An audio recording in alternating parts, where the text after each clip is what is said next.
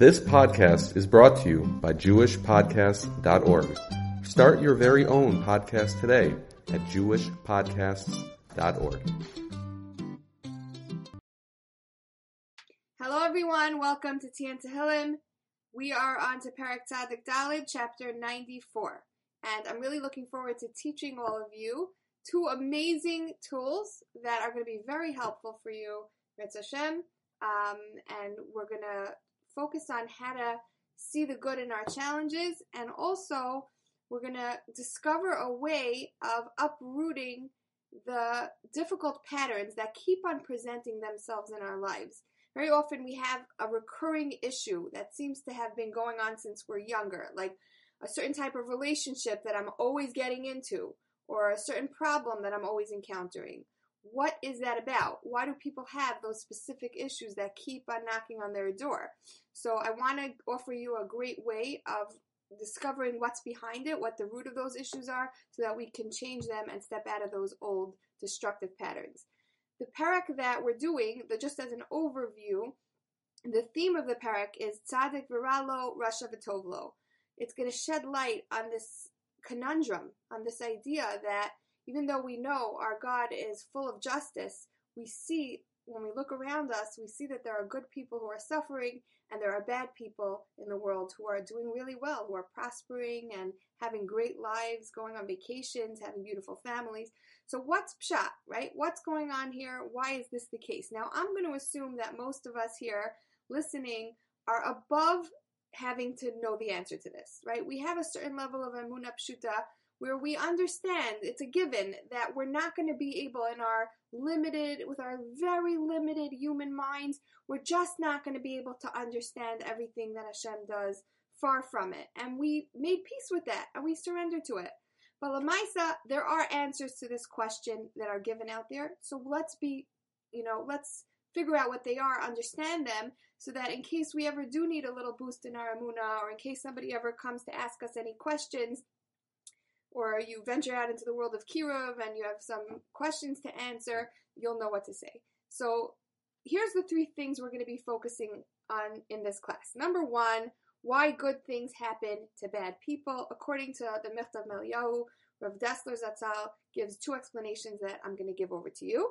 Number two, how can we understand the negative things that happen to good people? Okay, and what like what's that about? And in what way are those quote unquote negative things really very helpful and beneficial to us. And the third thing we're going to discuss is we're going to find a way of uprooting the root core issues that are fueling these recurring problems in our life. And I'm gonna we're gonna discover that towards the end. There's gonna be a pasuk that's gonna help us do that. So let's look into Parak Tzadik Dalid, pasuk Aleph. Kel Nekamos Hashem we're asking Hashem here to please take full revenge on all of our enemies. Hinase shofet haaretz, please re- restore judgment to the land. We need you. We need you to rise up and judge the earth and give these bad people what they deserve. Pasuk Gimel says, Ad Masai Rishayim Hashem, Ad Masai Rishayim Yalozu. We're saying, how long? How long are you going to show your merciful name of Yud Vavke Ad Mesai Rishayim Hashem. When are you gonna until when are you gonna show this name of Hashem, this Rachamim, to the wicked Ad Masai Rishayim Yalozu? Until when are we gonna see that they're zochet somehow to rejoice and to have a good life? Why is it that we're seeing them having prosperous and happy lives? Why does Hashem give the wicked good things in their life? So Rav Dessler explains that we say every day in davening, Poseach es yadecha umaspia cheratzon. What does Hashem give us? Umaspia, He satiates us. L'chol chai He gives us our ratzon. He gives us our desire. He gives us that which we want. And so, why do the wicked have good things happening to them? Because what does a wicked person want at his core? How does he want his reward to be for his things that he does right? He doesn't want to wait. He, he wants instant gratification. He wants his reward to be with the things that he loves, with the material physical parts of this world. That's how he wants his schar to be. And so Hashem is just simply giving him what he wants. And because he wants his reward in this world, unfortunately, in the next world, where the reward is eternal and infinitely greater than the reward in this world, he's going to miss out. Right? But uh, a person who's, you know, a tzaddik, is going to want his reward in a spiritual sense, and so his reward is going to be in the next world, and he's going to want to spend his time in this world growing and becoming better. So this explains the concept. You know, it's not just, it's interesting because it's not just like, oh, Hashem decides the tzaddik gets rewarded in the next world and the rasha gets rewarded in this world. It's actually, we decide. Hashem looks at us, like we always say, and decides what's our ratzon, what's our real desire. And that's how he ends up rewarding us. And that's why we're seeing that the wicked people are being rewarded in this world because that's what they really want. They want to be rewarded in this world. So for the for whatever things they do do right, this is where they're being rewarded. And the second answer that Rav Dessler brings is he explains that we every one of us has a Yetzer Hara and a Yetzer Tov. Now our Yetzer Hara is convincing our Yetzer Tov, our good inclination, is there to convince us to do things that are the truth.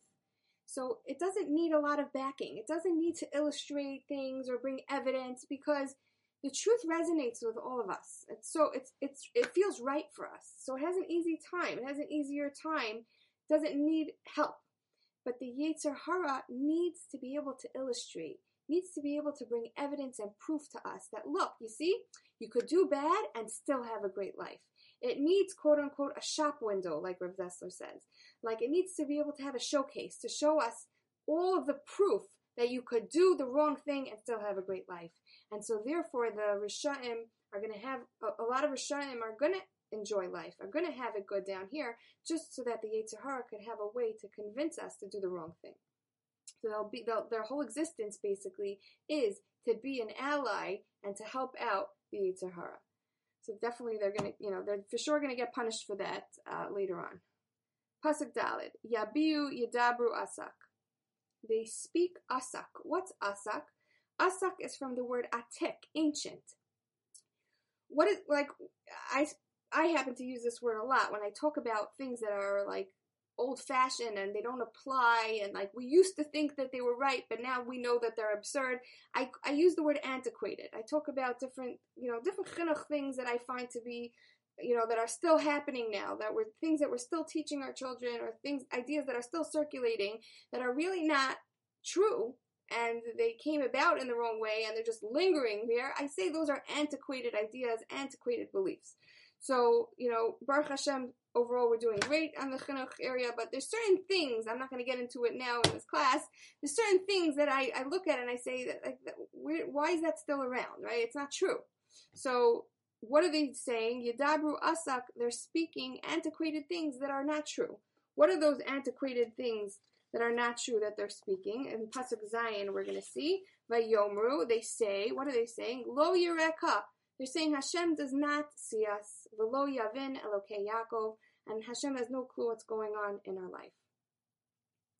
The Chafetz Chaim explains that actually he taught that the modern inventions of technology that were developed in recent generations, the spiritual intention behind them was so that we could actually really connect with the idea and see and appreciate that there's a divine sovereign in the world that controls everything, that even though we don't see him, he sees us and he knows everything that we're doing.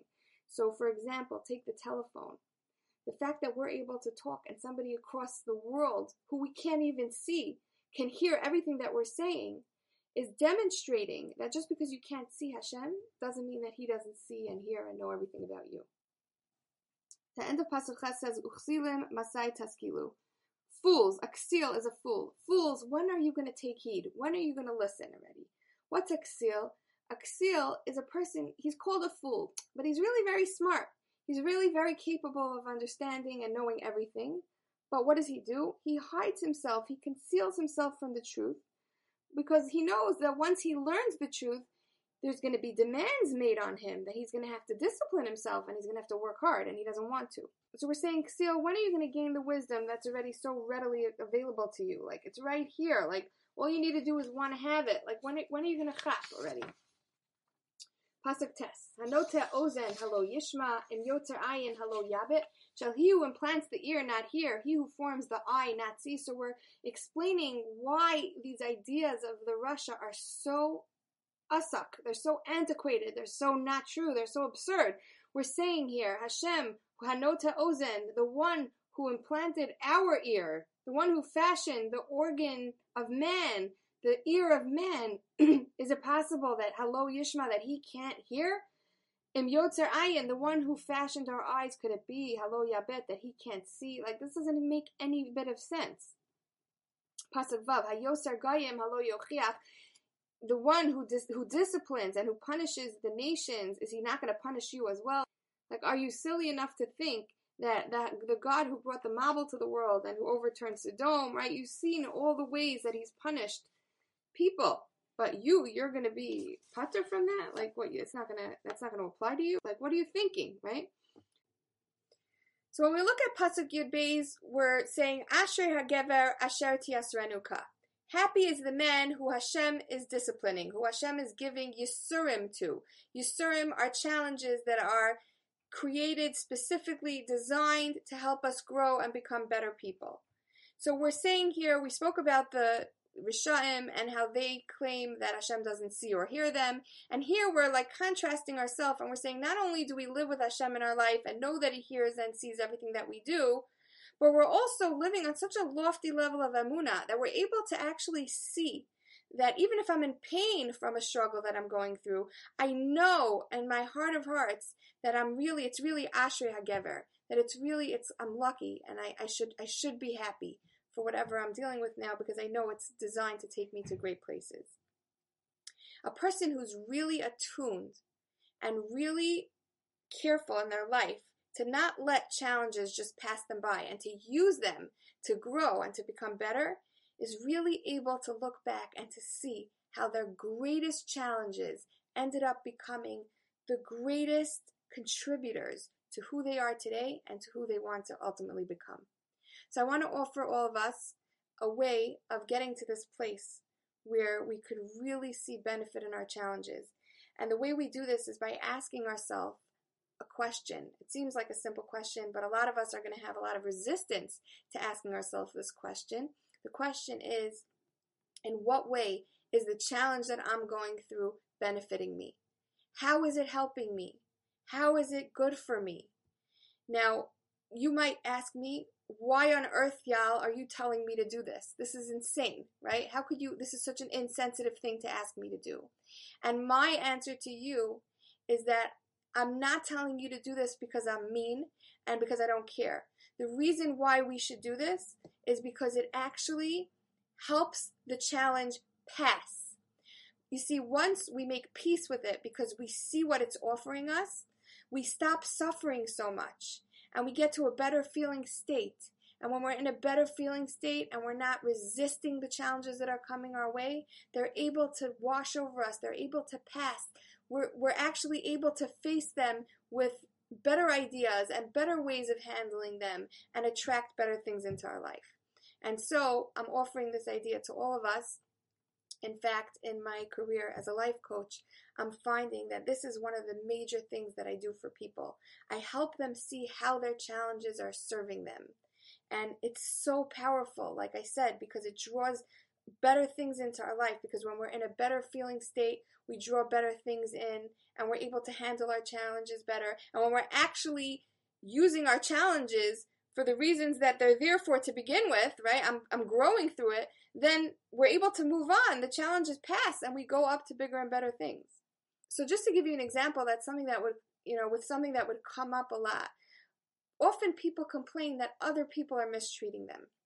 So let's take a case study of a person who comes in and says, um, Yael, everybody is mistreating me. I'm just, you know, I'm, I'm feeling, or this specific person is making me feel low about myself, is hurting my feelings over and over again.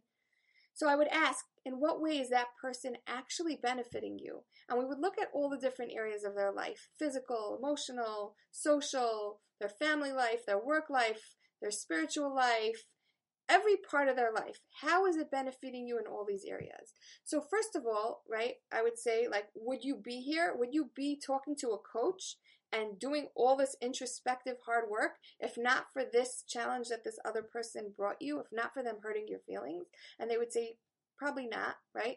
Or, or, or this was a major contributor to why I showed up here to begin with.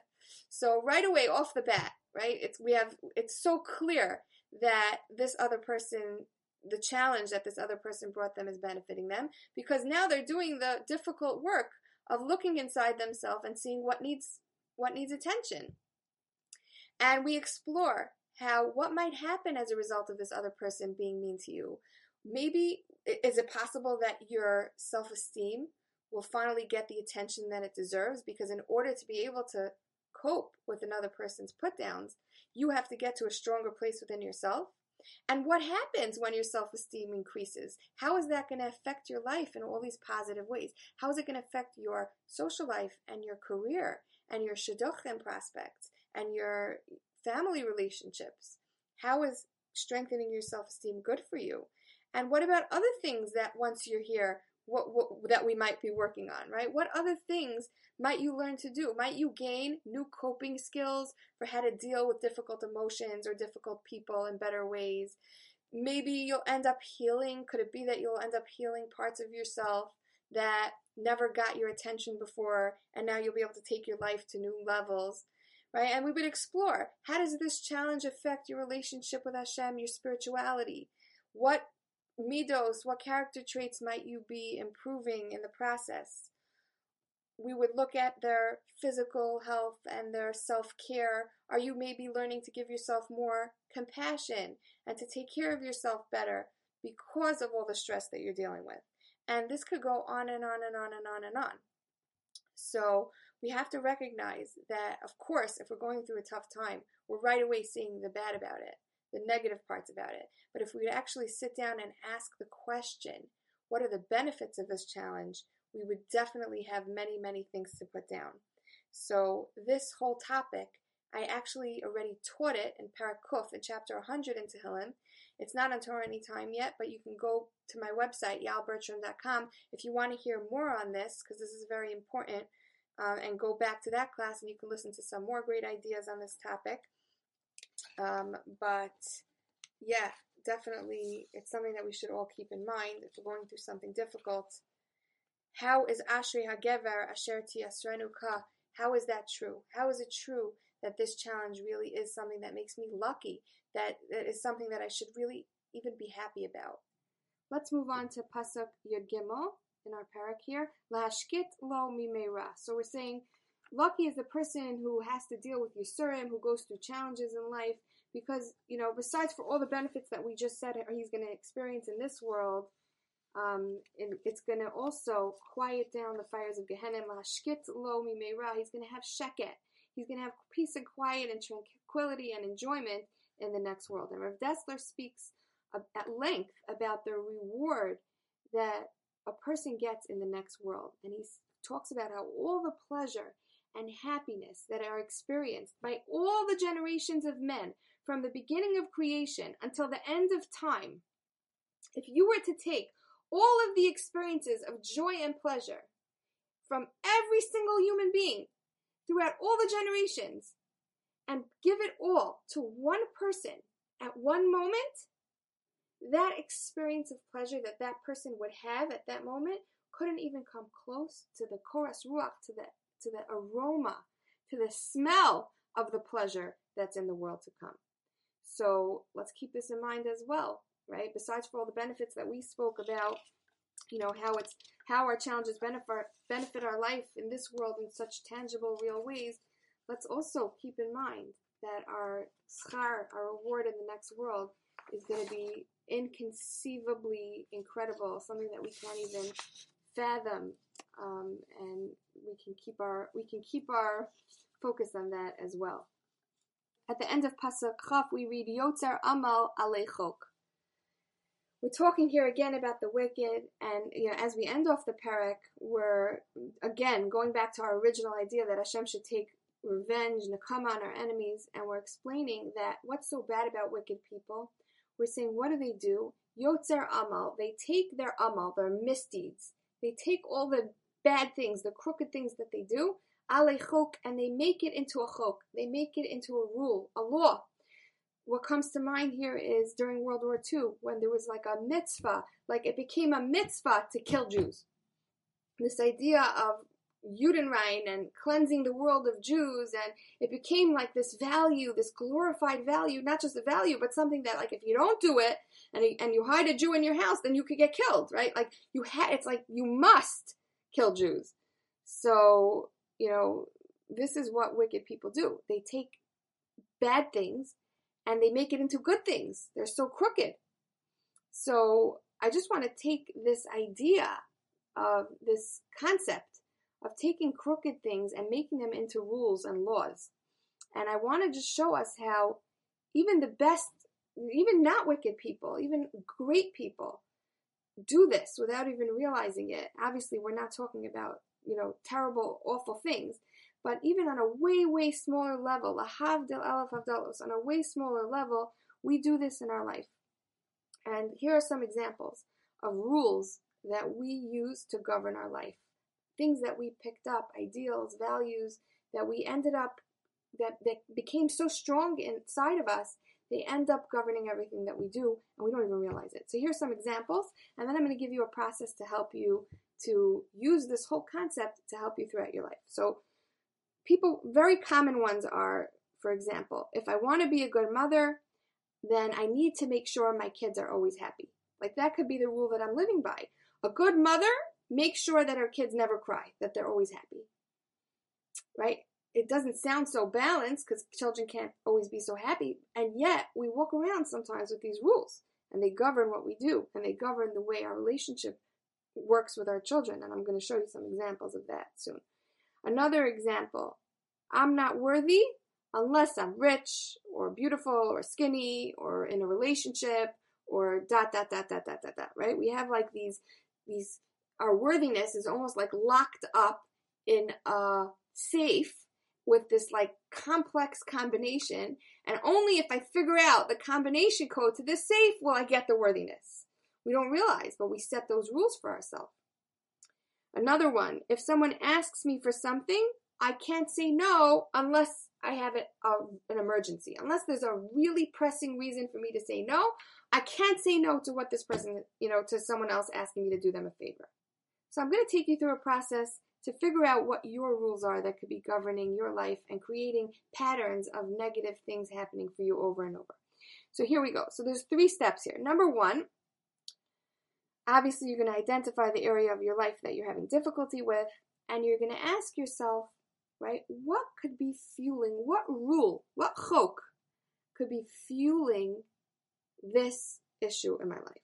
What is my rule around this? And when we uncover the rule, just doing that in itself is so freeing because it takes away its power. It's exposed now, so it, it can't control you the way it used to control you. And I'm going to give you examples of this in a minute. Let me just go through the three steps. So ask yourself, what rule could be fueling this issue in my life? What rule do I have around this whole topic? Number two, you then add, you know, you write down the rule. You realize what your rule is, you write it down, and you ask yourself, is this serving me? Now that I wrote it down, I can look at it objectively and decide, is this rule something that's good for my emotional, mental, spiritual well-being, or is it taking away from my life? If it's causing you grief, it's probably not serving you. So that's step two. And the third step is either decide that, you know, if the rule is serving you, okay, so I'm keeping the rule. Sometimes it is a good rule that's serving us. But if the rule is not serving you, then you want to change it. And that would be step three. So let's go through some examples, like similar to the examples that I gave you before of those common rules that people have. So let's say somebody tells me my kids are not listening to me. I tell them to eat supper, they're going outside to play. I tell them to go to sleep, they start a pillow fight. I tell them to stop talking back to me, and they have a response even to that, right? What, what, like, what am I supposed to do? My kids, they just don't listen to me, right? So I would ask, what could be the rule? What rule do you have about parenting? What rule do you have about disciplining your children that could be fueling this? And like I said earlier, the rule could be if I want to be a good mother, I need to make sure my kids are always happy, right? If a person, could you see how if a mother has this rule running inside of her, how it would end up creating a situation where she's having a hard time disciplining her kids because if she if she's really serious that they have to go to bed, they're not going to like it. They're not going to be happy, right? So inside, she's really not in her power because she feels that she can't really assert her power because then her kids won't be happy. So she would need to change it, right? Clearly it's not working. So she would change her rule to something like, something that maybe sounds like, to be an effective mother, I have to accept the fact that my kids are not always going to like everything that I do, and that's okay, right? She would change her rule to something that would enable her to be the powerful, balanced mother that she wants to be. Another example, let's say a person is having a hard time finding friends or finding a shidduch, they're feeling lonely, they're feeling rejected. What could be the rule? Maybe the rule is, like we said earlier, I'm not worthy unless I am blank, unless I have this complex combination code to this safe, unless I'm skinny or rich or in a relationship or whatever, uh, I have a certain color hair or any crazy thing that they're, you know, equating with their worth. So is and they, step two, is this serving me? Clearly not, right? It's it's never going to serve us to pin our worth on something that we don't have right now, or that we're going to have to work our tail off to get, or that we may or may not ever have. That's not serving us. So what would she change it to? She would have to create a new rule, a new chok. And the rule would be, I am worthy exactly as I am right now, and nothing could change that. And if she lives by that rule, then she's going to see a very big difference in her ability to attract people into her life and to have a happy life. Now, these rules, these changes, right? We're not going to be on board. Let's not kid ourselves. We've been telling ourselves the opposite for so long that I'm not worthy. We're not just automatically going to believe I'm worthy no matter what all of a sudden now because you told me to, right? But that's why we're calling these things rules. Because when it comes to a rule, right? When a principal sets a rule in a school, she puts a new rule. No one's going to want it. Everyone's going to be rebelling, right? It's a new rule. It's something new. Nobody likes that. Nobody believes in that. But that's why it's a rule, right? I don't care if you like it. It's there anyway. So that's the attitude that we're going to have here when we're putting these rules into our life. It doesn't matter if you agree or you don't agree. You can make a decision to impose a new rule in your life. My new rule about the way I view myself is that I am worthy and perfect exactly the way I am right now, and nothing can take away from my current value. That doesn't mean, now that doesn't mean that we don't want to change and grow, but it all has to come from that belief, right? As a side note, you know, I deal with, I work with a lot of people who are so growing, so motivated, so amazing. I always remind them, let's just stop. Let's not forget. We're not, we can't be growing from the rule that I'm not good unless I get to a certain place. The rule that has to fuel our growth is that I am valuable and worthy no matter what, right? That's the basis. That's where you have to start from there, you, of course, I'm worthy of, of becoming the best person I could be, right? That has, that has to be your attitude, not that I have to change and be different because I'm not good enough. Okay, but I'm going off on a tangent here.